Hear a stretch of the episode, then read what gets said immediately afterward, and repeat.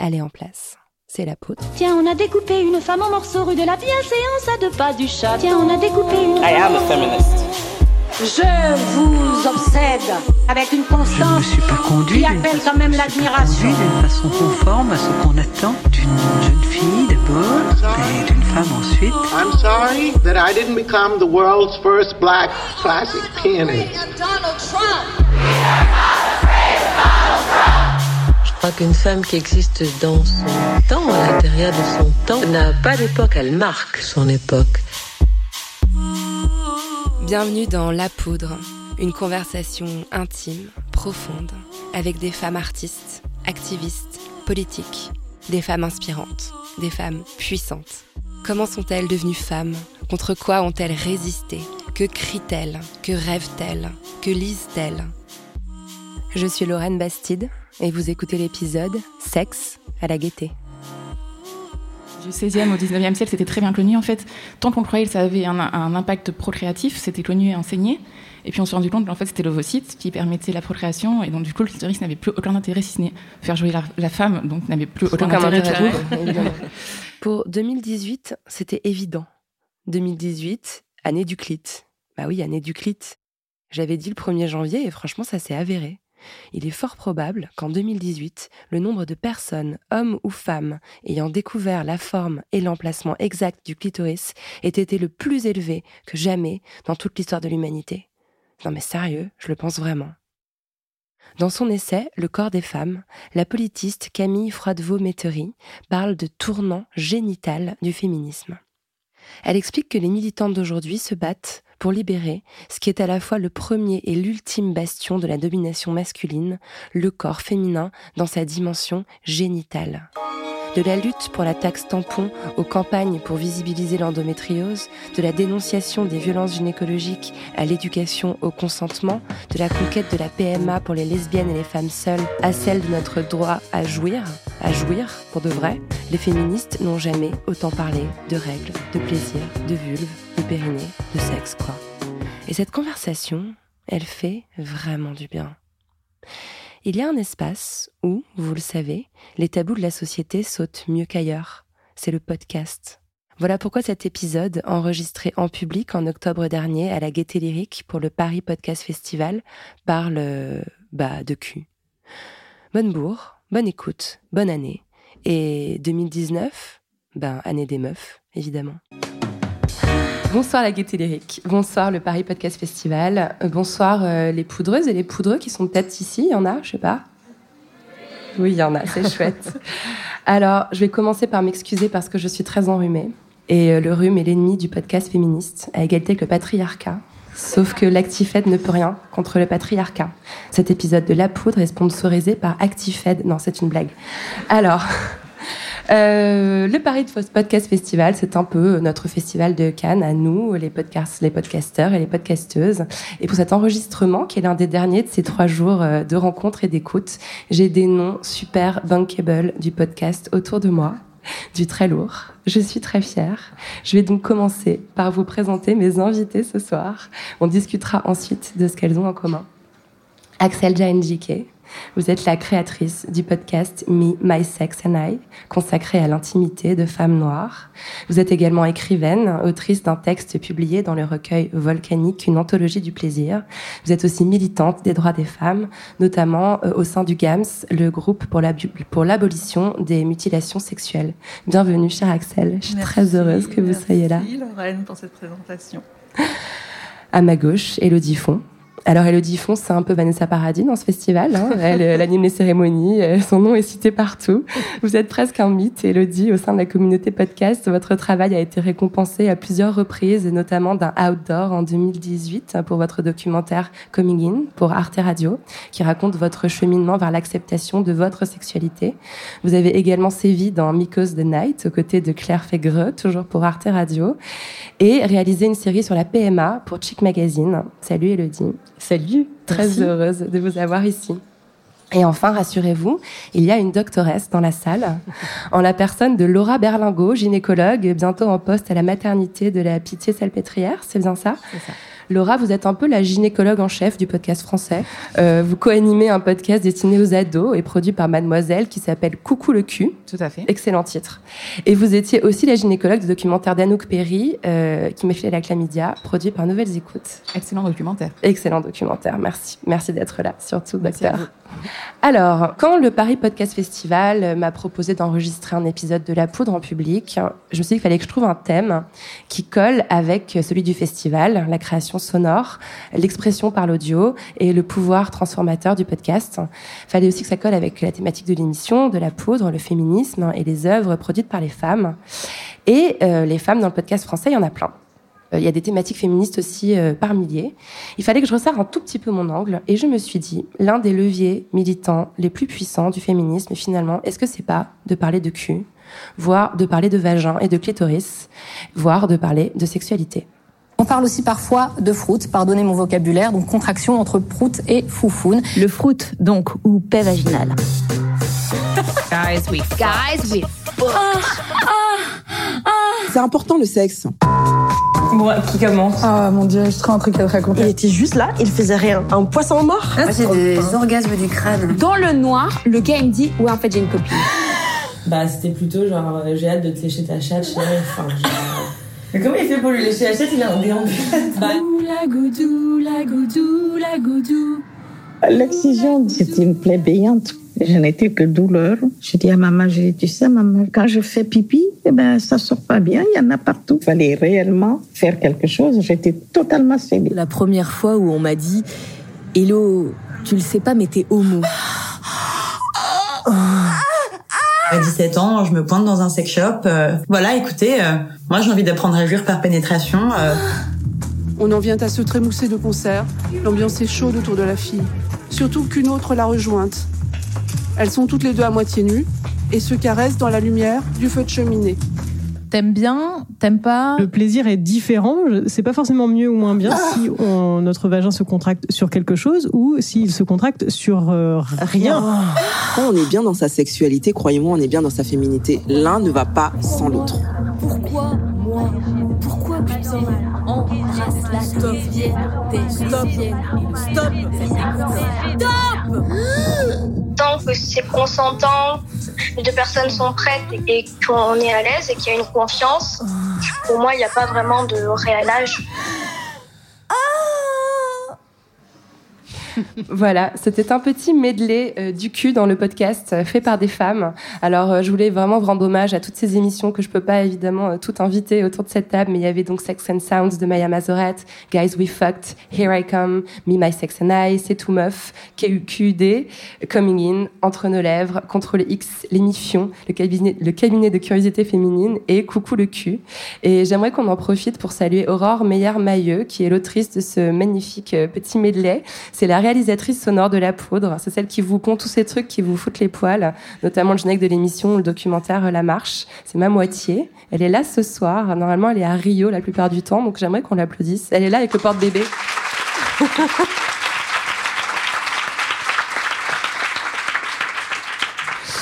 Bon, voilà, merci d'être là, Aurore, et merci pour tout. Alors, le podcast, le féminisme et la sexualité. C'est une super longue intro, hein, mais je me fais plaisir. Euh, alors, hier, dans l'Eurostar, il y a une Anglaise qui m'a donné la meilleure définition possible du podcast. Elle m'a dit, c'est comme une conversation, sauf qu'on n'est pas obligé de parler. Parler de sexe dans le podcast, finalement, c'est ouvrir une conversation sur la sexualité. Et j'aimerais savoir comment, pour toi, parler de sexe, Axel, c'est libérer les femmes. Euh, c'est libérer les femmes parce que c'est se devenir le sujet euh, de quelque chose qu'on a depuis très longtemps subi. Euh, c'est s'approprier à notre tour la conversation sur la sexualité, sur l'intimité, sur la jouissance, le plaisir, la volupté, euh, conversation dont on a été, pour certaines en tout cas, radiées de manière de manière, euh, je, je trouve même pas le terme, mais euh, ça se, pour moi, c'est l'excision qui représente le plus euh, la plus grande at- atteinte qui puisse être faite à la sexualité des femmes. Voilà. Donc déjà le fait qu'on en parle, c'est une façon de se réapproprier bah, la conversation et puis le droit à la jouissance, hmm. tout simplement. Alors dans ton podcast, on parle pas pas que d'excision. Hein, y a... mais, ce qui, mais, ce qui est intéressant, euh, c'est qu'en fait, en, en, déclenchant une simple conversation euh, autour du sexe, autour de la sexualité, autour de la construction de la sexualité, hmm. tu abordes avec tes invités euh, les premières, les premiers émois, les premiers plaisirs, les premiers rapports à leur corps, à leur à leur vulve, à leur voilà. Et toutes ces thématiques-là, finalement, ça permet aussi d'empouvoirer les femmes que tu rencontres et les femmes à qui tu parles, mais aussi celles qui qui t'écoute bah, C'était définitivement le but. En tout cas, moi, l'initiative euh, partait de ça, parce que c'est comme ça que ça s'est passé pour moi personnellement. Euh, la sexualité est quelque chose que j'ai dû, moi, me réapproprier. Mon entrée dans la sexualité s'est fait par le viol. Et il m'a fallu un très long chemin. Euh, voilà, j'avais 11 ans, ça s'est passé dans la maison dans laquelle je grandissais, et il m'a fallu plusieurs années pour me réapproprier mon intimité et définir la sexualité selon mes termes. Et cette euh, voilà cette quête-là, cette épopée intime-là, euh, je savais qu'elle était aussi euh, comment dire d'actualité peut-être pour d'autres femmes et que le rapport à la sexualité dit beaucoup des sujets que nous sommes. Et j'avais vraiment vraiment très envie de monter quelque chose pour faire parler de ça, mais parler de l'intime, en fait, pour moi, c'est politique. C'est féministe, c'est politique. C'est, je trouve que c'est le premier sujet dont on devrait s'emparer parce que c'est de l'intérieur vers l'extérieur que ça se passe. Et, euh, et, voilà, tout commence par soi, ça finit par soi.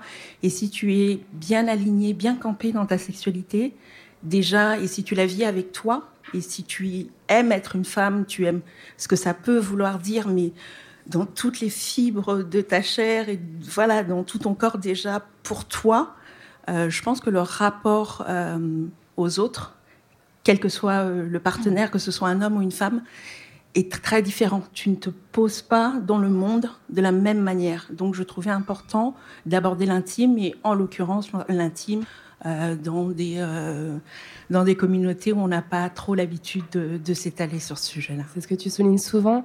J'ai lu euh, que Anaïs Nin avait eu un rôle important dans, dans, ta, dans, ta, découverte de l'érotisme, de la sexualité, de l'importance du plaisir. Et je me suis dit, il y a quand même un parallèle à faire. Anaïs Nin, elle a écrit euh, de l'érotisme, enfin quand même de la pornographie à une époque où le fait qu'une femme prenne la plume et publie sous son nom des textes pornographiques, c'était complètement inimaginable. Et j'ai l'impression que finalement ta démarche avec Me, My Sex and I, elle est assez similaire. Finalement, tu fais euh, prendre la parole à des femmes noires sur des thématiques où finalement, on leur a presque pas encore autorisé à, prendre cette parole et c'est le même genre de, de revendication politique finalement. Je, ouais, je suis absolument d'accord. Enfin, merci pour. je te compare à Anaïs, en toute simplicité, Axel. Parce que là, c'est un peu genre, euh, voilà, Anaïs, c'est ma chouchoute, en fait, il faut que vous le sachiez. Euh, c'est quelqu'un de très trouble comme personnage. Il y a, il y a, il y a des aspects d'Anaïs Nin qui sont discutables, mais l'auteur, euh, est quelqu'un de prodigieux et c'est j'aime Anaïs Nin parce que c'est quelqu'un qui ne triche pas. Enfin, plus authentique que ça, ça n'existe pas. Donc c'est une authenticité qui est radicale, on aime ou on n'aime pas. Moi, j'ai adoré, je suis tombée dessus, j'avais 13 ans, et c'est quelqu'un qui m'a permis de me réapproprier ma sexualité dans ma tête avant toute chose, et d'accepter l'idée que je pouvais avoir euh, des fantasmes, euh, bah, pas toujours euh, bah, je sais pas, acceptable, euh, bien, bien polissé, etc. Et qu'à 13 ans, bah, mine de rien, en fait, on peut avoir un imaginaire intime, en fait. Moi, euh, heureusement que je me suis aperçue de ça, parce que sinon, je serais restée euh, enfermée, voilà, dans le viol et dans tout ce que ça peut vouloir dire.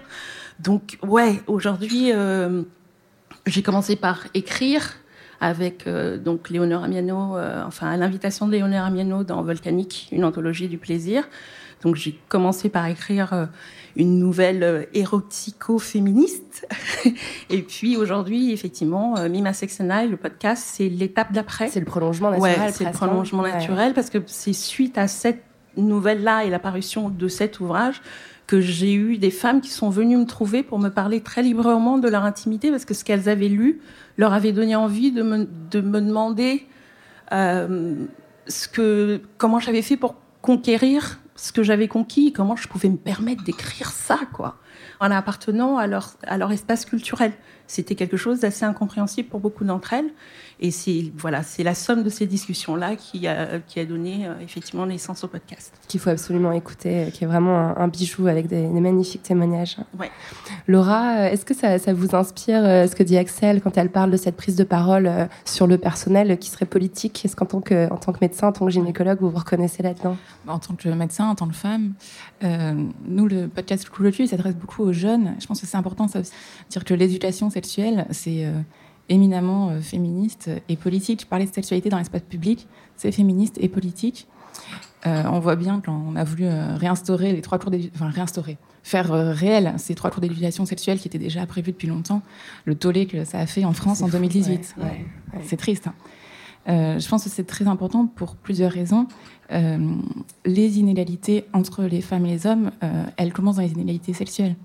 Les inégalités sexuelles, c'est un, une des facettes, des, enfin une des facettes ou une, une autre manière euh, de représenter l'inégalité de, de, salaire, de violence euh, domestique, etc. Et donc, je pense que voilà, c'est très important d'en parler. Euh, et que c'est une manière pour les femmes effectivement de se connaître. Enfin, nous, on, insiste pas mal dans le podcast sur euh, se connaître, connaître son corps, son anatomie. Ça, on peut peut-être en parler, mais parce que l'anatomie féminine, euh, bah, complètement. Pareil, enfin, le clitoris, complètement... a été découvert tout, tout récemment, en fait. Hein. Alors, redécouvert, hein, parce que du 16e au 19e siècle, c'était très bien connu, en fait. Tant qu'on croyait que ça avait un, un impact procréatif, c'était connu et enseigné. Et puis on s'est rendu compte qu'en fait c'était l'ovocyte qui permettait la procréation et donc du coup le clitoris n'avait plus aucun intérêt si ce n'est faire jouer la, la femme, donc n'avait plus aucun, aucun intérêt. intérêt euh, et du coup, il est complètement supprimé à la fois des manuels d'anatomie, enfin des, manuels pour les, collégiens, les lycéens, mais aussi les étudiants en médecine. Moi, j'ai commencé médecine en 2004.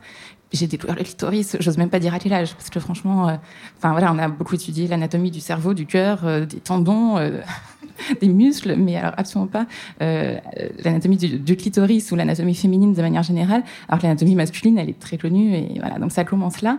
Et puis après, enfin voilà, au-delà de l'anatomie, prendre le pouvoir sur sur qu'est-ce qui nous fait euh, jouir physiquement euh, et intellectuellement, se connaître.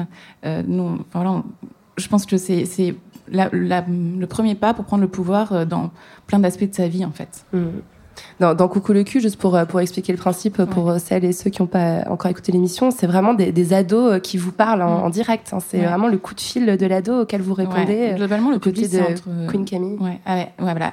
C'est sur une idée dont c'est fait par Mademoiselle, effectivement, qui est un magazine euh, en ligne pour euh, dont le public c'est surtout des femmes, mais il y a, enfin surtout des filles, mais il y a pas mal d'hommes aussi finalement, et il y en a quelques-uns qui nous appellent euh, avec un public assez jeune, entre 12 et 25 ans globalement les les gens qui nous appellent en tout cas, euh, et qui nous parlent directement de sexualité, mais au sens le plus large du terme, parce que en fait, ce qui revient tout le temps dans les questions, euh, c'est pas, enfin, euh, ce qui est interrogé, c'est avant tout les questions de normes. Est-ce que je suis ouais. normale ou pas ouais. de je suis, je suis vierge à 20 ans, est-ce que c'est normal euh, euh, J'ai pas envie d'avoir euh, des relations sexuelles. Enfin, je, je, je me définirais pour l'instant comme asexuelle. Est-ce que c'est normal ou pas? Alors nous, le discours qu'on a, hein, c'est beaucoup de dire qu'il n'y a pas de normativité dans le sexe et qu'il ne doit pas y en avoir et qu'il faut lutter contre cette idée. Mais ça revient très très souvent à la question de, de la norme et de la normalité. Euh, la question de la communication, ça revient tout le temps, ça aussi. Euh, de... Par exemple, il y a quelqu'un qui nous a appelé pour une, des relations à plusieurs. La question, c'était pas comment est-ce qu'on va faire pour faire un plan à trois. C'est, ben voilà, moi j'ai ma sensibilité. Euh, c'est un couple qui existe déjà, qui a aussi la sienne. Comment en parler Comment faire pour que les choses se passent bien, sans qu'il y ait voilà de violence, que tout le monde soit heureux d'être là et, et qu'il fasse ce qu'il veut, ce qu'il veut, quoi, profondément. Enfin, mmh. Ça interroge beaucoup le consentement aussi. Le consentement, ouais, évidemment, c'est très souvent exploré. Ouais. C'est tellement pas évident encore.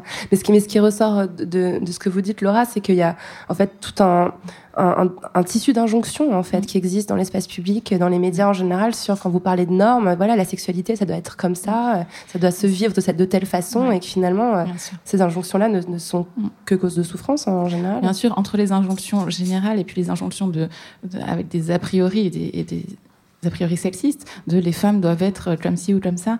Euh, alors quand on parle d'injonction générale, enfin par exemple, on nous a appelé récemment pour nous, c'est une fille qui avait des orgasmes, enfin qu'elle disait vaginaux, elle nous disait mais euh, du coup maintenant tout le monde dit que il euh, y a plus, enfin il y a que le clitoris euh, qui peut permettre des orgasmes, et du coup moi j'ai pas des vrais orgasmes et c'est horrible. Bah non, pas du tout. Enfin wow. en fait euh, le backlash.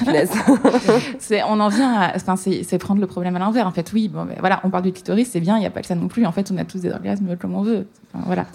Euh, et, sur les a priori, je pense qu'il y a vraiment ce truc aussi dans, l'idée que, la sexualité, euh, c'est un engagement, c'est de dire, mais voilà, on, peut tous avoir plusieurs facettes, que euh, la Vierge et la putain, ou la mère, la déesse mère et la maîtresse. Ben non, en fait, on n'est pas obligé d'être d'être assigné à une étiquette, qu'on peut en prendre plusieurs, qu'on peut les refuser toutes, qu'on peut changer, qu'on peut se modifier, qu'on peut évoluer.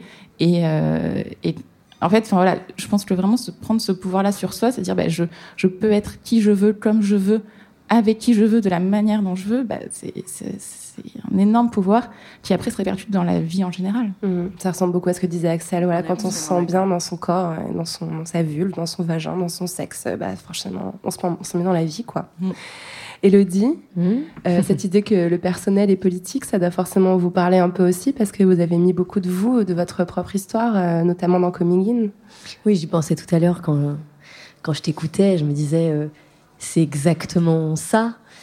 Je l'avais pas forcément réfléchi moi en me lançant dans ce travail à quel point ça pouvait être politique justement et, euh, et, et je me suis rendu compte de l'invisibilité des lesbiennes. Je le savais, mais encore plus en faisant ce documentaire, puisque euh, j'ai reçu beaucoup, beaucoup de témoignages. Tu disais qu'il y avait plein de femmes qui venaient te, te raconter euh, du coup leur histoire, et là c'était le cas aussi pour des, femmes euh, homosexuelles qui venaient me dire, en fait, en 2017, en 2018, c'est encore compliqué et de faire son coming out et de faire son coming in, c'est-à-dire de se le dire à soi et l'accepter soi, quand bien même on a réussi à le dire aux autres, c'est une autre étape de la sexualité euh, homosexuelle.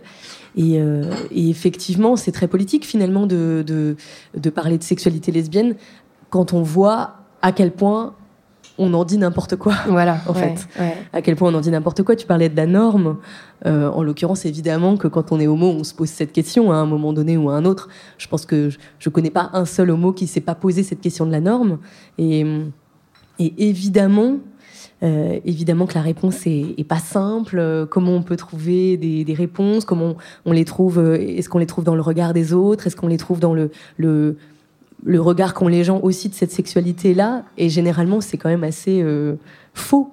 La, la, la, sexualité lesbienne est très fantasmée, notamment par des hommes qui pensent que on attend, euh, attend qu'ils arrivent. Ce que je n'ai jamais compris. Je ne comprends pas le, fantasme. S'il y a deux femmes qui sont ensemble, a priori, elles n'ont pas envie que tu sois là. Mais pourquoi pas? Je veux dire, euh, pourquoi pas? Et, euh, et, c'est très fantasmé et en même temps, c'est très invisible. Et je trouve que ce paradoxe est, assez passionnant. Il y, a, il y, a, aussi un énorme problème de représentation euh, des, des, des, lesbiennes dans les médias traditionnels. Enfin, c'est quand même délirant. Là, par exemple, on a un débat qui a lieu en France euh, sur la PMA, euh, sur l'accessibilité de la PMA pour les couples de femmes et les femmes seules.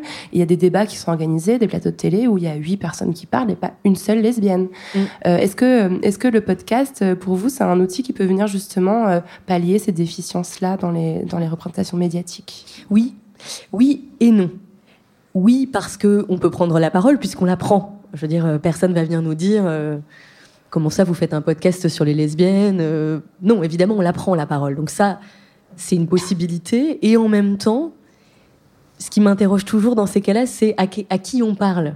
C'est-à-dire que euh, dans les podcasts, moi, j'ai adoré Queer, par exemple. Oui. De nouvelles Produit écoutes. par Nouvelles Écoutes. Oui. Donc, c'est des récits de coming out euh, Exactement. de personnes LGBT. Et en même temps, je me dis toujours, est-ce que les gens qui écoutent ce genre de podcast sont déjà sensibilisés à la question ouais. Et comment faire pour que euh, la, la, question de l'homosexualité, et en l'occurrence euh, l'homosexualité féminine, puisque c'est de celle-là dont je parle, comment faire en sorte qu'elle puisse, euh, comment dire, qu'on puisse en parler à un plus grand public ouais. et qu'il ne s'offusque pas de, de ça et qu'il puisse se dire ah ouais bah ok euh, d'accord c'est ça votre sexualité. Parce que euh, moi j'ai encore énormément de gens et pourtant ça fait déjà dix ans que j'ai fait mon coming out euh, encore beaucoup de gens qui me disent mais mais du coup deux femmes qu'est-ce que quoi en fait?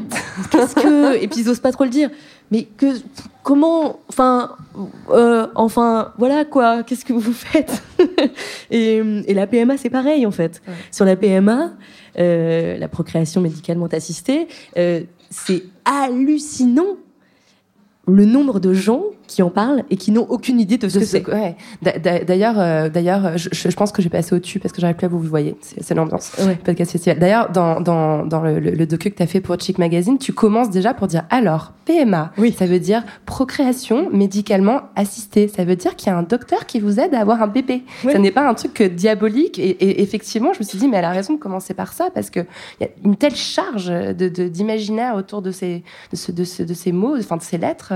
Et puis personne voit ce que c'est. Enfin, je veux dire, quoi. même les gens qui sont en parcours de PMA, c'est compliqué pour eux d'expliquer ce que c'est, parce que euh, il y a plein de possibilités. Il y a, je vais pas vous faire un cours sur la PMA, on s'en fiche, mais c'est c'est euh, ça, ça veut pas forcément dire une FIV, une fécondation in vitro. Euh, et en fait, j'ai pensé faire ce podcast-là sur la PMA quand j'ai entendu la ministre de la santé de l'époque dire euh, la PMA, la procréation médicale assistée. C'est pas grave, on n'est pas loin.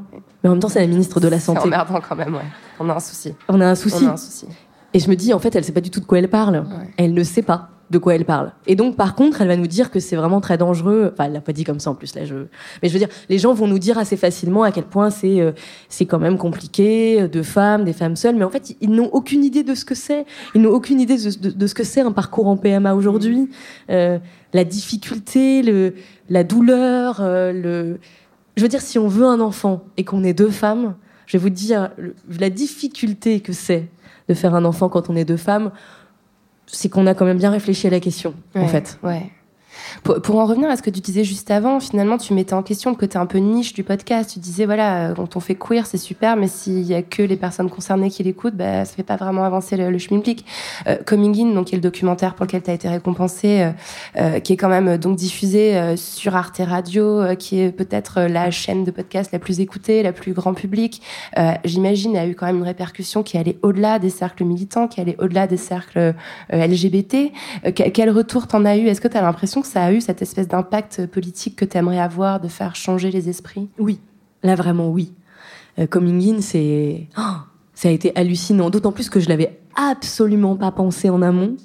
J'avais vraiment très très peur de, des réactions des gens, notamment des gens qui me connaissent évidemment, mais d'une manière générale. Et en fait, ça a été hallucinant, et notamment de plein d'hétéros qui me disaient en fait ils ont changé le mot, puisqu'en fait c'est raconter l'acceptation de soi c'est d'oser être soi, et ça rejoint ce que vous disiez toutes les deux. Euh, et, et, donc, euh, j'ai eu pas mal de messages d'hétéros qui me disaient euh, En fait, j'ai changé le mot, j'ai mis un autre, et en fait, et ça, marchait. C est, c est, ça, marchait pareil. Ça parlait de moi. Ça parlait de moi. Mmh. Donc, je me suis dit Ah, ça, c'est chouette, première bonne nouvelle. Et, et, aussi, la deuxième remarque qu'on m'a le plus faite, c'est Je l'ai envoyé à ma mère. Mmh. Et j'ai adoré ça. j'ai adoré qu'on puisse envoyer ce podcast à, à sa mère pour lui dire Alors, je suis lesbienne et c'est pas très grave. Enfin, j'espère. Et euh, regarde, parce que elle, ça a pas l'air trop trop grave. Donc, euh, je, voilà, j'étais très touchée de ça et, et euh, j'étais très touchée et très surprise, encore une fois, très surprise aussi euh, de me dire euh, que nous sommes à ce point invisibilisés que, euh, entre guillemets, juste raconter ma vie pendant 28 minutes, ça a pu avoir cet impact-là encore un an et demi après, puisqu'on continue à m'en parler euh, toutes les semaines. C'est magique, c'est la magie du podcast, mmh. j'ai envie de dire. Ouais, c'est la magie du son qui dure. Je ouais, trouve ça très beau. Exactement. Mmh. Alors j'aimerais qu'on écoute maintenant un, nouvel, un nouveau petit extrait. Euh, c'est un extrait d'une minute de The Heart, qui est un podcast américain que chez Nouvelles Écoutes on aime beaucoup, qu'on se partage beaucoup entre nous. Euh, je suis vraiment désolée, c'est en anglais, mais euh, je vous expliquerai après ce qui est dit. Welcome to The Heart. I'm Caitlin Prest. Every year, there is this magical audio festival called the Third Coast International Audio Festival, where the best work in the industry gets recognized. Mitra and I go every year, and this year we came back with gold. Like Best Documentary of the Year gold. The piece that we won for was the one that we worked on with Maria Karimji about her personal experience of pursuing a sex life after FGM. Her story, that was originally published under the title Damage, has gone farther than any of us could have ever hoped. Not only did it go on to This American Life, an award, a book deal for Maria, but Publishing this story propelled Maria into being a resource in her community and beyond her community, even for women who had experienced the same thing but never talked about it. Alors c'était le, le, tout début euh, d'une deuxième version d'un épisode de The Heart appelé Maria, dans laquelle euh, une écrivaine pakistanaise, Maria Karimji, raconte sa vie sexuelle après avoir euh, subi une excision. Cet épisode a remporté le premier prix lors du Coast International Audio Festival en 2016. Et, donc là, on entend la, la, productrice de The Heart, Caitlin Press, expliquer que ce documentaire a changé sa vie à elle, a changé la vie de Maria, mais aussi celle de, de, de milliers de femmes à travers le monde qui ont pu comprendre, entendre un témoignage et le ramener à leur propre expérience. Ça a résonné euh, avec ton travail, euh, Axel, quand, quand j'ai entendu cet épisode de The Heart. Dans le dernier épisode de Me, My Sex and I, tu interviews Christine, qui a 70 ans, 71. 71, qui est l'une des fondatrices du GAMS, donc euh, le groupe pour l'abolition des mutilations sexuelles. Qui est en fait l'ancienne présidente, l'ancienne présidente. Ancienne présidente du GAMS. Et, euh, et donc tu explores avec elle, comme à chaque fois, euh, voilà son, son, son, rapport à son intimité, à sa sexualité. Et elle fait le récit de l'excision qu'elle a subie très tardivement, à l'âge de 10 ans, qui lui a vraiment irrémédiablement euh, gâché sa santé et sa vie sexuelle. T'as l'air très émue, Axel. Je suis désolée de, de t'en parler. Ah, est... Mais particulier. Mais voilà, il, voilà, c'est un épisode qui est très particulier, qui est très puissant. Donc vraiment, je vous recommande à, à toutes et à tous l'écoute. Euh, comment tu relis ces deux combats, le combat que tu mènes au sein du GAMS et le combat que tu mènes à travers euh, le podcast? Euh... Oh putain. Euh, pardon, ceux qui auront écouté l'épisode comprendront pourquoi est-ce que, je... en général, je perds mes moyens quand on parle de cet épisode-là. Euh, parce qu'elle m'a vraiment fait un très beau cadeau. Ouais, Christine, ouais. elle nous a fait à toutes, je crois. Le récit, très, très, très, le récit est, est, sublime, la narration est incroyable. Et, euh, et elle arrive quand même à, à, faire émerger de tout ça un récit tellement solaire de la sexualité ouais. et de, de l'importance pour chacune de s'approprier sa sexualité que c'est stupéfiant en fait que cette femme qui a traversé ça, à qui on a fait ça, trouve encore le moyen de nous dire à quel point la sexualité c'est beau et être une femme c'est beau. Voilà. Euh, donc, euh, de quelle façon ça, recoupe euh, ce que je fais au GAM C'est que, ce que je disais tout à l'heure pour moi, l'excision est la plus ancestrale des atteintes qu'on peut faire au, au, féminin. c'est Eve Ensler de, qui a écrit Les monologues du vagin qui disait que c'était la solution finale de la sexualité féminine. Voilà, c'est à peu près la mesure du truc. Et je suis absolument d'accord avec elle euh, sur cette définition. Et euh, pour moi, c'est un rappel euh, de l'importance pour chacune d'entre nous de s'approprier notre intimité. Mm. Et, et, pour moi, c'est pas juste le dire, il faut aussi qu'on l'incarne. C'est la, la, la, manière dont on dont on prend plaisir à être femme. On parle beaucoup des, des abus et des choses qu'on peut subir. Et je trouve qu'il y a un discours euh, qui est encore trop, euh, trop ténu sur juste le, le, plaisir, la jouissance, sur la légitimité des filles et des femmes à aimer la sexualité. Ce discours-là, on ne le tient pas encore assez. Il faut absolument qu'on aille aussi sur ce terrain-là. Sinon, on va continuer à se retrouver circonscrite aux abus, aux mutilations, etc. Et à ce moment-là, ça veut dire qu'on fait toujours de l'autre enfin du patriarcat en l'occurrence, euh, le, le, personnage principal de nos récits. Et moi, de par une histoire personnelle, j'ai refusé que mon agresseur et ce qui m'a été fait deviennent le, le principal, enfin le sujet principal de mon récit. Quoi. Le, ce, qui, est important, c'est de déterminer à l'échelle de chacune d'entre nous Qu'est-ce que c'est que notre intimité Comment est-ce qu'on désire vivre notre sexualité Réfléchir à cette sexualité. La sexualité, ça se pense. Une sexualité qui est libre, ça se pense. Tout le monde pense. Enfin, c'est très courant d'imaginer que c'est un truc qui est inné. Euh, voilà, euh, on l'a chopé. Euh, ben non, la sexualité humaine est une sexualité qui, de reproduction, reproduit. En fait, on, on imite quelque chose qu'on a vu. D'où l'existence de visuels là-dessus, de films, de euh, de voilà d'une production artistique sur l'intime et le sexe, c'est parce que ce n'est pas un truc qui est inné, c'est quelque chose qu'on va voir, qu'on va reproduire, mais on va trop souvent le reproduire sans la ramener à l'échelle de nous-mêmes. Et je pense qu'il est Vraiment, on est au troisième millénaire, on est en train de réécrire euh, le féminisme pour l'époque qui est la nôtre. Et je pense qu'il est vraiment temps qu'on inclue dans ce féminisme qu'on écrit aujourd'hui un aspect plus charnel, plus euh, euh, personnel, plus païen. Moi, j'appelle ça comme Ouais, ça parce ouais. que ça ramène au sexe. et te que, désigne comme voilà, féministe ouais. païenne, ce oui, que je trouve parce très beau et très mon- juste. Voilà, le, moi, ma sexualité, elle s'inscrit dans mon sexe, elle s'inscrit dans la, liberté que j'ai d'en disposer à ma guise, la chance que j'ai de, ne pas avoir fait l'objet d'une mutilation comme, celle qu'a subie euh, Christine, qui appartient pourtant à, un espace qui est le même euh, voilà, que, le mien, dans lequel j'ai grandi, d'où viennent mes ancêtres. Euh, ça me fait mal au cœur d'imaginer que dans cet espace-là, il y a d'autres femmes qui me ressemblent, qui pourraient être mes mères, mes cousines, mes sœurs, qui ont cette expérience-là du féminin, pour qui être femme et être dans un sexe de femme est, est synonyme de douleur et de honte. Il y a un truc là qui me...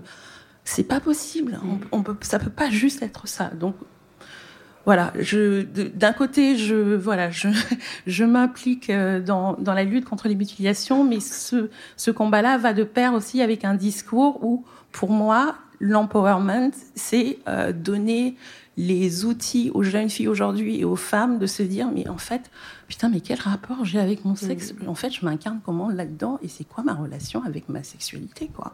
Mais je me retrouve vraiment dans, dans une partie de ce que tu as dit à l'instant. C'est, tu parles de ces, euh, cette espèce de construction culturelle finalement de la sexualité. On, on- évidemment, on- n'est pas avec euh, avec une case du cerveau déjà toute prête pour savoir comment on va avoir un orgasme, comment, euh, enfin voilà, quel, type de sexualité on va avoir quand on sera adulte, etc. Ça se construit par les images, par ce qu'on voit, par ce qu'on entend, par ce qu'on lit.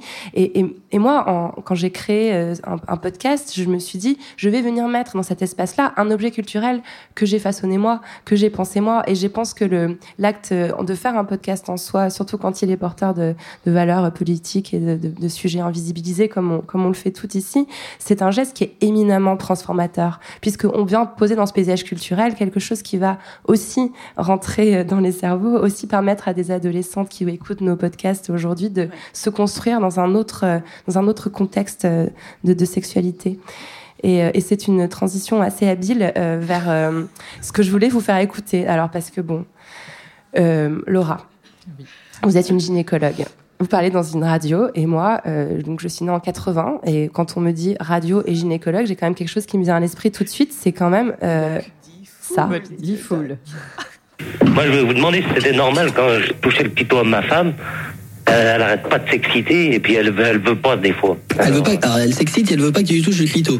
Ouais. C'est peut-être, ça excite un peu trop, non? Mais est-ce qu'elle a- Bah, est-ce qu'elle a du plaisir Est-ce qu'elle a du plaisir? Bah ouais. Et quand tu lui mets un doigt, elle aime ça ou pas? Bah oui, elle aime ça. Alors, bah, par contre, quand tu touches le clito, elle aime pas.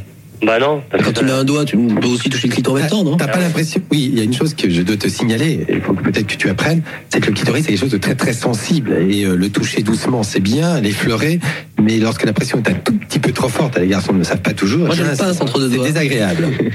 Donc euh, il faut peut-être qu'elle t'apprenne aussi la façon de la caresser, la meilleure manière de la caresser, qu'elle soit agréable et pas, pas douloureux ou pénible. D'accord. Hein? Ouais. Et elle peut faire ça? Bah ouais. Tu lui as demandé? Bah oui, même euh, des fois, euh, bah, je- sans lui demander, elle veut que je la pénètre, mais euh, moi, des fois, je me sens gêné, quoi. De la pénétrer? Hein? De la pénétrer? Ouais. Pourquoi t'es gêné de la pénétrer? Bah, par, euh, par l'anus, quoi. Ah, par l'anus Alors, je me sens gêné. Mais non Je me sens gêné. Elle aime bien ça et toi, t'aimes pas prendre par l'anus? Ah non, c'est question de respect. Moi, pour moi, je trouve ça... Ouais, c'est elle qui demande. Hein? C'est elle qui demande. Il n'a pas envie. Ouais. Tu n'as pas envie, n'est-ce pas? Bah non. Eh ben c'est pas gentil parce qu'il faut faire, il faut savoir faire plaisir aux femmes Ah bah et, oui, et mais- accéder à toutes leurs demandes. Elles te Non, pas du tout. Les rapports sexuels, ça se partage à deux et il faut être d'accord. Donc c'était, vous l'avez tous reconnu, Loving Fun, cette émission euh, collector de Fun Radio dans les années 90. Euh, donc voilà, les moins de 25 ans ne peuvent certainement pas euh, connaître, mais ça, ça date de 93. J'ai passé deux heures sur Dailymotion hier soir à dire je vais retrouver un extrait. J'ai trouvé six heures de Fun Radio. C'était une plongée incroyable dans dans mon dans mon passé. Et je trouve, je m'attendais en fait en faisant ma recherche, je voulais faire une démonstration, je voulais dire regardez cette espèce de gynécologue patriarcal immonde qui parlait dans les années 90. Eh ben non, il y a le clitoris, il y a le consentement. Euh, réhabilitons euh, Christian Spitz, le doc de qui était pédiatre. Fun, Oui. qui était pédiatre. Pas il n'était pas gynécologue. Non. Intéressant. mais, euh, mais bon, il, il était doc, donc euh, franchement, oui, il était docteur. En tout cas, c'est un docteur qui parlait, qui parlait de sexualité aux adolescents à la radio. C'est quand même, c'est quand même marrant. Vous, vous, vous, avez, vous avez pensé, euh, Laura, quand vous avez pris cette émission, à cette espèce de lignée dans laquelle vous bien sûr. Alors moi, j'ai beaucoup écouté quand j'étais jeune aussi. Alors c'est bizarre parce que j'ai pas de, j'ai aucun souvenir précis. Je pourrais pas dire que ça m'a apporté ça ou ça, mais je, je sais que je l'ai écouté et je sais que ça fait partie. Enfin, on parle de construction. Je suis 100% d'accord avec ça. Enfin, on est tous euh, dans tous les domaines et dans la sexualité aussi évidemment. Euh, tout est construction. Il y a une dimension euh, sociale qui est énorme euh, dans notre construction de la sexualité. Donc moi aussi j'ai écouté ça et donc évidemment quand donc le coucou le cul est né sur une idée donc, de Queen Camille, moi j'ai répondu en fait à une annonce. Hein, ça vient pas du tout de moi. C'est pas moi qui ai eu l'idée de cette de ce podcast. Euh, j'ai répondu à son annonce et c'était effectivement c'était dans la dans, dans l'idée euh, de la radio libre, de l'espace de liberté, parce qu'il y avait quand même ça avec Diffoul. Après on peut dire ce qu'on veut sur, sur euh, le, le, fond du du propos. Il y avait vraiment cette idée de l'espace complètement libre où on peut dire absolument ce qu'on voulait, ce qu'on voulait. Et nous ados, on pouvait écouter des trucs que personne ne nous racontait jamais en fait. Faut restituer un peu. Ça passait tard le soir. J'allais dire, il était minuit, on était dans son lit. Ça, on était dans son lit sur son, sur son radio réveil. jeux vidéo en même temps. Enfin, c'était vraiment entre 11h et ouais, moi j'ai joué à Snake sur Nokia. Oh là là, la vieillesse. Ça existait même pas. La vieillesse des gens autour de cette table. Oh, ça va, Elodie. Hein. et, euh, et c'est voilà un espèce de liberté, je trouve, que pour, enfin, en tant qu'ado, de pouvoir écouter ça sans que personne le sache, sans que mes parents le sachent, euh, c'était c'était super fort. Donc oui, Jean Camille a proposé ça et qu'on a commencé. J'ai vraiment eu cette idée de, de ça, de, cette certaine lignée. Après, euh, je pense que dans le enfin dans, dans le, le, propos, par contre, on, on diverge pas mal euh, oui. de, de, de, de, de Lady Fool, et notamment sur. Euh, après, je, Là, c'est le premier extrait que j'entends. Euh, ça fait très longtemps que j'ai pas écouté, mais j'ai pas le souvenir qu'il était méga. Enfin, j'ai le souvenir d'avoir beaucoup rigolé, mais j'ai pas le souvenir qu'il était méga bienveillant. Et, non, non, euh, globalement, il se. Enfin, j'ai vraiment un, un, souvenir de. Il, il se, on se demandait s'il sélectionnait pas les gens pour euh, se moquer un peu d'eux. Un peu de ça, oui.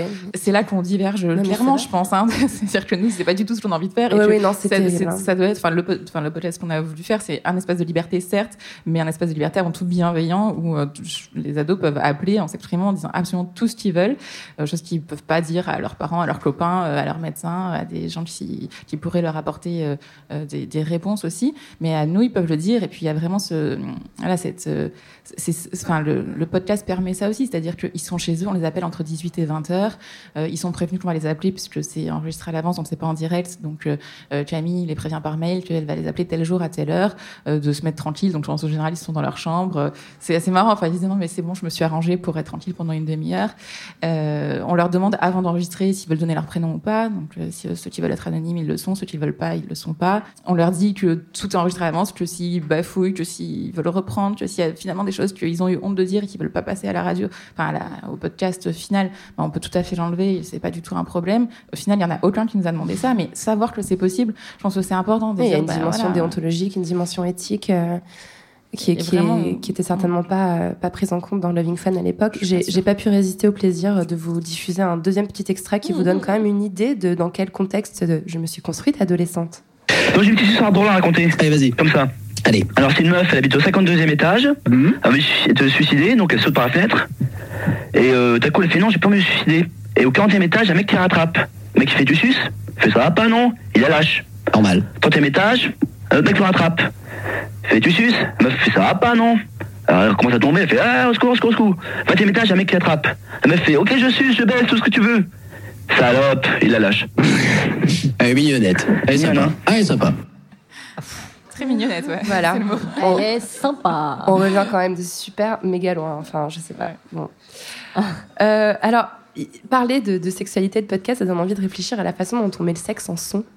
Euh, il y a eu beaucoup d'expérimentations dans le monde de l'audio sur le sexe. Il faut aussi saluer le travail de podcasts comme Contrôle X par exemple, ou Chambre 206 sur Audible. Il y a bien sûr Sex and Sound de Maya Mazorette, un, un très bon épisode de l'ère du son euh, qui, qui, explore tout ça. Moi, je me demandais quels étaient vos trucs de podcasteuse pour parler de sexualité, euh, notamment euh, toi, Elodie. Il y a un moment dans Coming In, mais quel petit bijou. Hein, je l'ai réécouté pour la troisième, quatrième fois. C'est oh, vraiment, merci. vraiment un documentaire extraordinaire.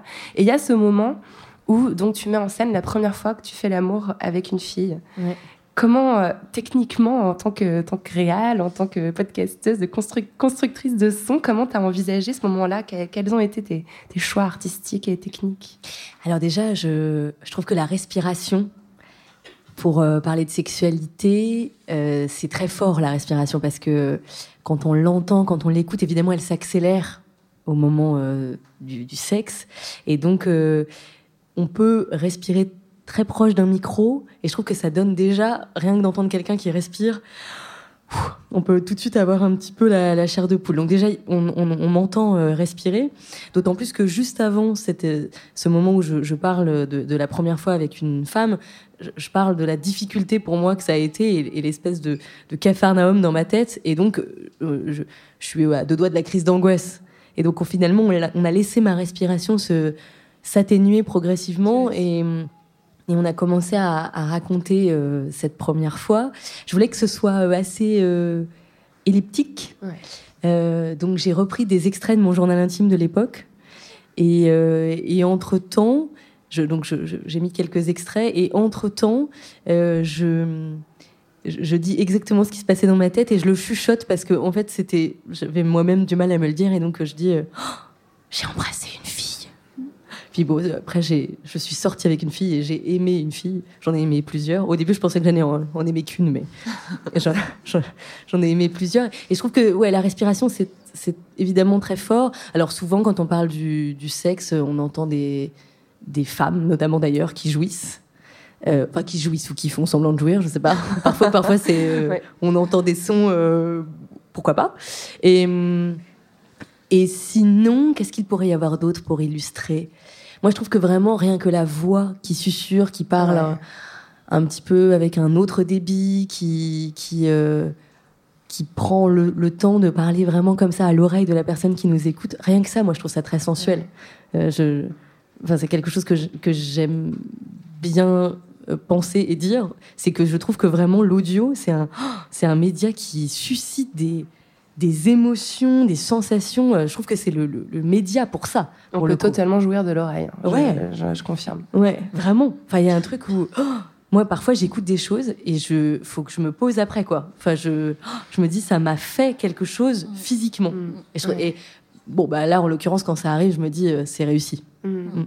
Tu as parlé de la façon un peu caricaturale dont on peut représenter le sexe euh, par euh, espèce de, cri féminin, etc., qui est en fait complètement un, male gaze, hein, comme on dit dans le féminisme, c'est-à-dire une construction parfaitement masculine des représentations des sexualités. Est-ce que le podcast, c'est pas aussi un lieu où on peut, nous, en tant que femmes, se réapproprier cette, cette représentation-là? Mm. Et en même temps, effectivement, alors on se pose toujours la question, donc quels sont les sons que on entendrait quand, enfin, qu'on entend quand on fait l'amour? Et donc, euh, déjà, il faut se poser cette question-là. Comment ensuite faire pour que ce soit euh, une représentation du sexe et en même temps pas notre représentation du sexe, en l'occurrence, puisque sinon, on n'inclut personne. Ça peut être aussi des, des, draps, par exemple, qui se froissent. Voilà, ça, c'est un très joli son. Et, généralement, effectivement, quand on fait l'amour, bon, ben, il y a des, sons de draps autour. Et je trouve ça effectivement assez passionnant de se dire comment on va représenter euh, quelque chose comme la sexualité en son sans que ce soit euh, lourd. Sans que. Vous savez, un des pièges de l'audio, c'est par exemple de dire l'orage gronde et on entend l'orage derrière. c'est le son qui dit ce qu'on. C'est-à-dire de dire ce que le son nous dit déjà. C'est-à-dire ne pas faire confiance au son, en fait. Et le, je trouve que c'est assez sublime, les documentaires, qui ne nous disent pas ce que l'on entend et qui laissent le son, euh, finalement, euh, maître de, ce que l'on a envie de dire, sinon on fera un autre média finalement. Mm. On, se servira d'un autre média. Donc, euh, ouais, c'est euh, c'est très beau quand on arrive à raconter quelque chose en son, je mm. trouve. Ouais, complètement. Et cette espèce d'ellipse que tu viens de décrire dans Coming In, c'est vraiment. Euh, elle m'a saisi quand je l'ai réécouté hier parce qu'effectivement, on, on, voit presque la porte qui se ferme, on voit presque parce qu'il y, y, a tes copines qui te parlent avant, donc elles disparaissent. Enfin, c'est vraiment fait mm. avec une subtilité que je trouve effectivement extrêmement sensuelle en réalité, même s'il y a rien de d'explicite, quoi. Oui. J'avais pas, par exemple, envie, euh, j'avais pas envie de raconter euh, exactement euh, ce qui s'est passé cette première fois, comment j'ai fait l'amour. Je pense que ça n'a aucun intérêt pour la personne qui écoute Coming In. Euh, et, et, en même temps, j'avais envie qu'on sente à quel point ce moment avait été charnière dans ma vie et euh, les moments qui ont suivi et à quel point justement, je me suis réapproprié mon corps et mon désir, et je me suis dit, oh, en fait, je peux avoir du désir. Waouh Et ça, j'avais envie qu'on le sente sans, euh, effectivement, euh, sans qu'on entende quelqu'un qui jouit très fort derrière. Après, ça, c'est mon choix euh, personnel, mais j'avais envie que ce soit, comment dire, qu'on oui, qu'on puisse s'approprier cet instant, en fait, Mm, et ouais. qu'on y mette soit les, les sons de notre sexe. Ça le rendait plus universel, en fait, Ouais, encore une fois. ouais. Mm. Oui, et toi qui te posais la question tout à l'heure de savoir euh, si les gens qui avaient écouté étaient forcément des gens qui étaient déjà sensibles à la question ou est-ce que c'était des gens en dehors euh, voilà, de- du sujet. Moi, je faisais partie des gens qui étaient en dehors du sujet, en fait, Ouais. et j'ai juste écouté parce que euh, j'étais, euh, je suis toujours curieuse de mon prochain et que c'était euh, un sujet sur l'intimité d'une femme. Ouais. C'est pas tellement la lesbienne que je suis allée écouter, je suis allée écouter quelqu'un qui allait me raconter comment elle s'était appropriée son intimité.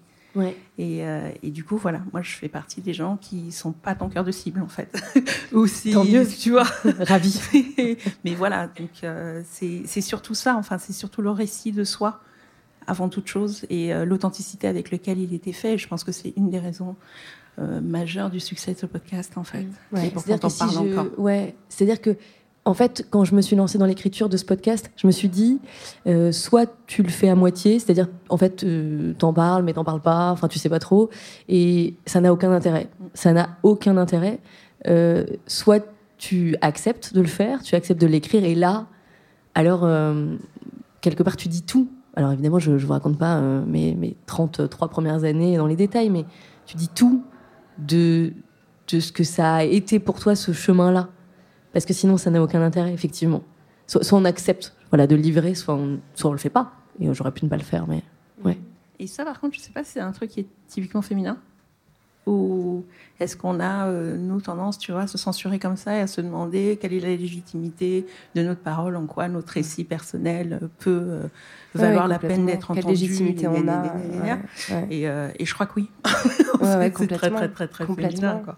Et c'est ce truc-là aussi Mm. qu'on met, euh, qu'on met à mal. Moi, je me demande aussi si le podcast, il permet pas euh, de créer un, un espèce de, de safe space, comme on dit dans le langage militant, c'est-à-dire un espace sécurisé. Euh, moi, j'ai eu l'impression, alors évidemment, je, me, je parle un peu de mon expérience personnelle parce qu'on est en train de parler de, de- voilà, de faire des podcasts et de, de parler de ses, ses convictions dedans. Euh, je me suis dit, bon, bah, je vais faire un endroit au moins où je suis sûre que les gens qui viendront écouter, ils viendront volontairement écouter ou quelque chose comme ça. C'est-à-dire que finalement, ça a créé une espèce de ligne de sécurité. On va pas aller écouter coucou le cul si on s'en fout du cul, quoi, euh, a priori. Donc il y a peu de chances qu'on tombe dessus par hasard. Et est-ce que ce safe space là n'est pas aussi euh, quelque chose de fondamentalement militante, fondamentalement féministe? Je pense aussi euh, à une émission qui vient juste d'être lancée, un podcast qui vient d'être créé qui s'appelle Yes avec trois S par euh, Anaïs Bourdet, la créatrice du site Paye ta schneck, qui crée, enfin qui qui salue en fait les warriors de l'espace public. C'est des témoignages de meufs qui ont envoyé chier des mecs qui les emmènent dans la rue. C'est tellement jouissif à écouter. Jubilatoire. C'est vraiment jubilatoire.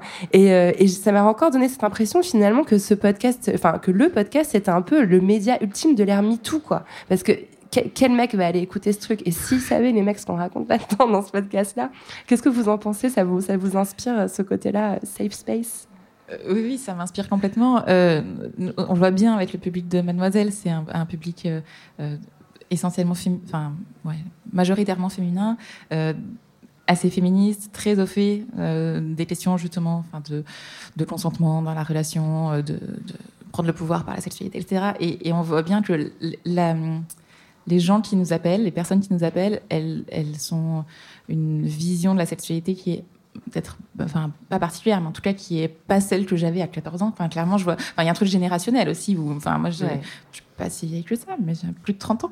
Euh, J'hallucine parfois de, de- des discours qu'elles ont. Euh, les premières qui nous ont appelés, vraiment, enfin, elles, enfin moi, elles avaient 12, 13, 14 ans et, euh, et elles étaient tellement au fait de, plein de problématiques féministes qui étaient loin d'être les miennes à, le- à leur âge. Et donc, je pense que effectivement, c'est à la fois, enfin, pour elles, un, espace euh, où elles peuvent exprimer ça. Et effectivement, les personnes qui écoutent aussi, j'imagine que, derrière, il y a ça. Après, Mademoiselle, c'est un, enfin moi c'est un, magazine quand même qui a de nombreuses années. Enfin, je sais pas exactement combien je travaille. Enfin voilà, c'est pas, mais ça, fait longtemps que ça existe. Euh, ils ont une page Facebook où il y a beaucoup de gens qui suivent. Et c'est marrant parce que récemment, euh, quand il y a un, article qui est sorti donc sur Facebook, à chaque fois qu'il y a un podcast qui sort, il y a un article qui sort sur Facebook. Et je pense qu'il y a aussi des, gens. Enfin, il y a un mec qui a commenté euh, il y en a marre de cette hyper-intellectualisation de la sexualité. Euh, c'est sur les orgasmes clitoridiens versus orgasmes vaginaux. Euh, finalement, on fait un peu ce qu'on veut. Enfin voilà, qui était assez énervé, enfin qui fait un, pavé avec je sais, pas, sais pas combien de likes. Et je me suis dit, c'est marrant parce que c'est exactement ce qu'on dit en fait dans le, dans le podcast. C'est que en fait, on fait ce qu'on veut. On dit pas il y en a marre de l'hyper-intellectualisation, mais en gros, on faut un peu dépasser la question de orgasme clitoridien ou vaginal. Mais bon, le fait est que finalement, ce qu'il disait, c'était pas faux.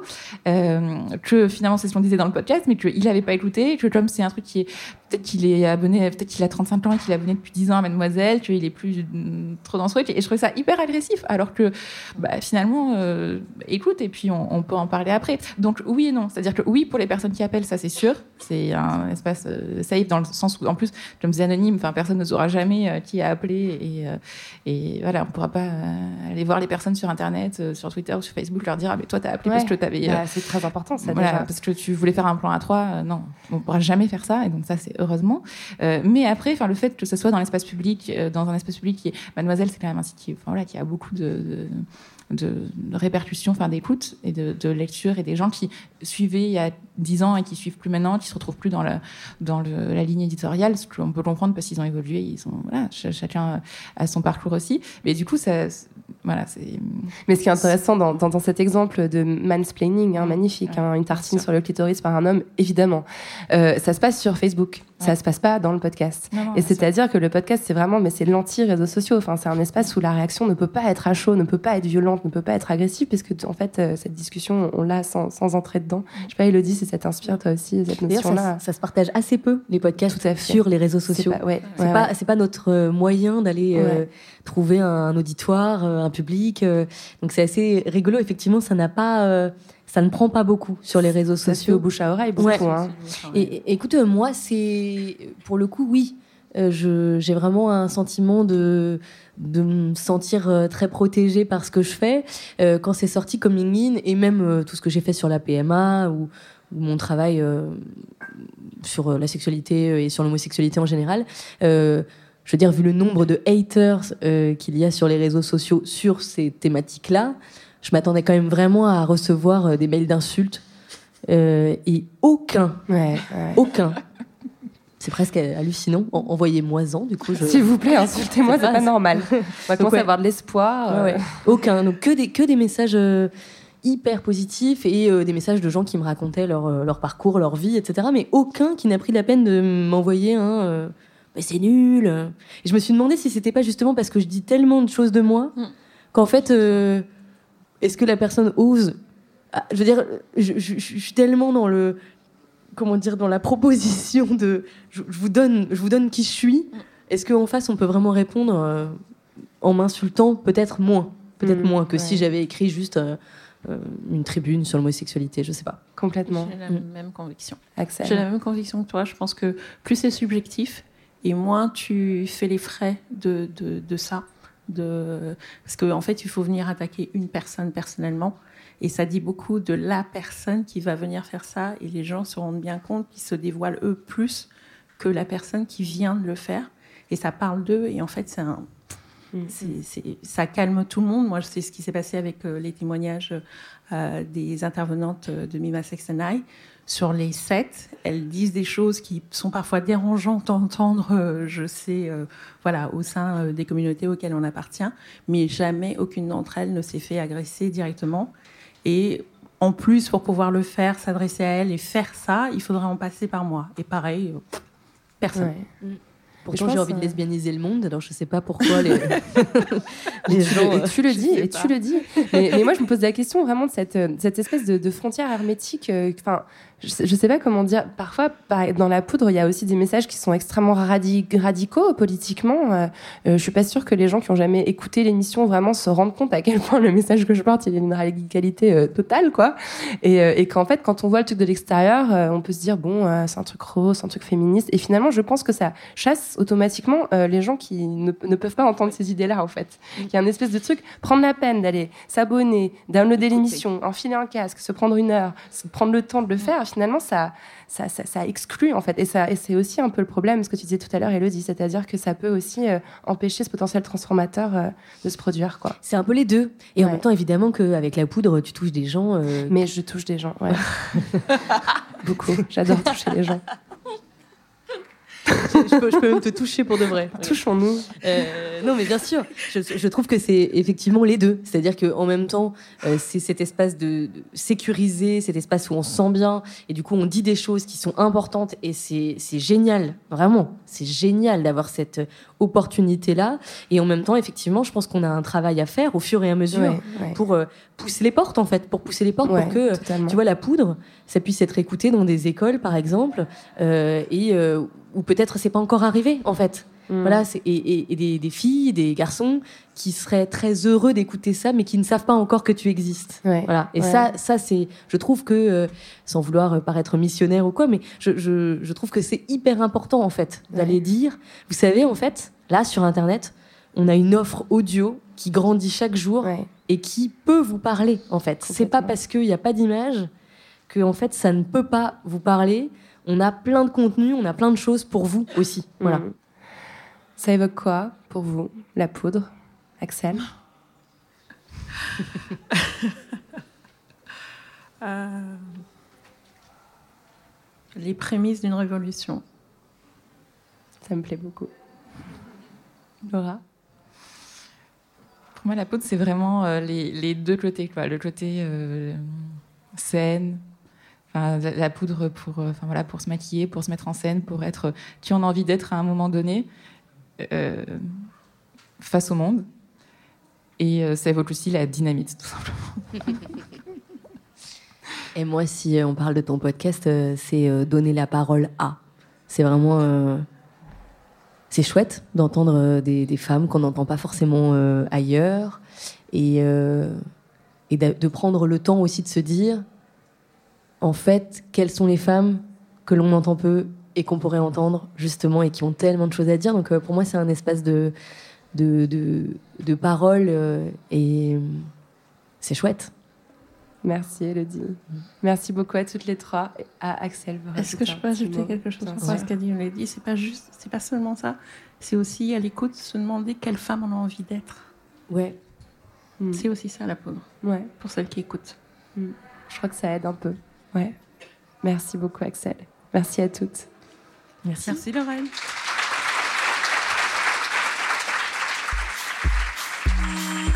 Merci à Axel Jan Jiquet, Elodie Font et Laura Berlingot d'être venus faire parler la poudre avec moi.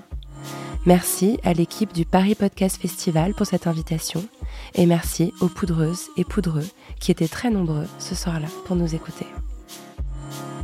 La Poudre est une émission produite par Nouvelles Écoutes. Elle est réalisée par Aurore Meyer-Mailleux, avec à la préparation Zisla Tortello, à la programmation Laura Cuissard et au mixage Laurie Galigani. Le générique est une variation sur la chanson L'appétit de Bonnie Banane. Vous aimez l'émission? Je vous aime aussi. Et s'il vous plaît, dites-le moi avec des étoiles, 5 de préférence, sur l'application Apple Podcast. Cela aide la poudre à essaimer. Pour faire parler la poudre sur les réseaux sociaux, rendez-vous sur Instagram at lapoudre TV, sur Twitter at lapoudrene et sur Facebook sur la page La Poudre Podcast. La Poudre, c'est aussi une newsletter à laquelle vous pouvez vous abonner sur le site nouvellesécoutes.fr, puis cliquer sur La Poudre. Cela sera l'occasion de découvrir Bouffon, Queer, Commencer, Quad Meuf, Splash, Vieille Branche, bref, toutes les émissions merveilleuses que nous produisons. Vous l'avez sûrement remarqué, la poudre aime les livres. Si vous aussi, rendez-vous sur notre site La Poudre Lit, où nous recommandons toutes les deux semaines des ouvrages pour aller plus loin après l'écoute des épisodes. À très vite et continuez de faire parler la poudre.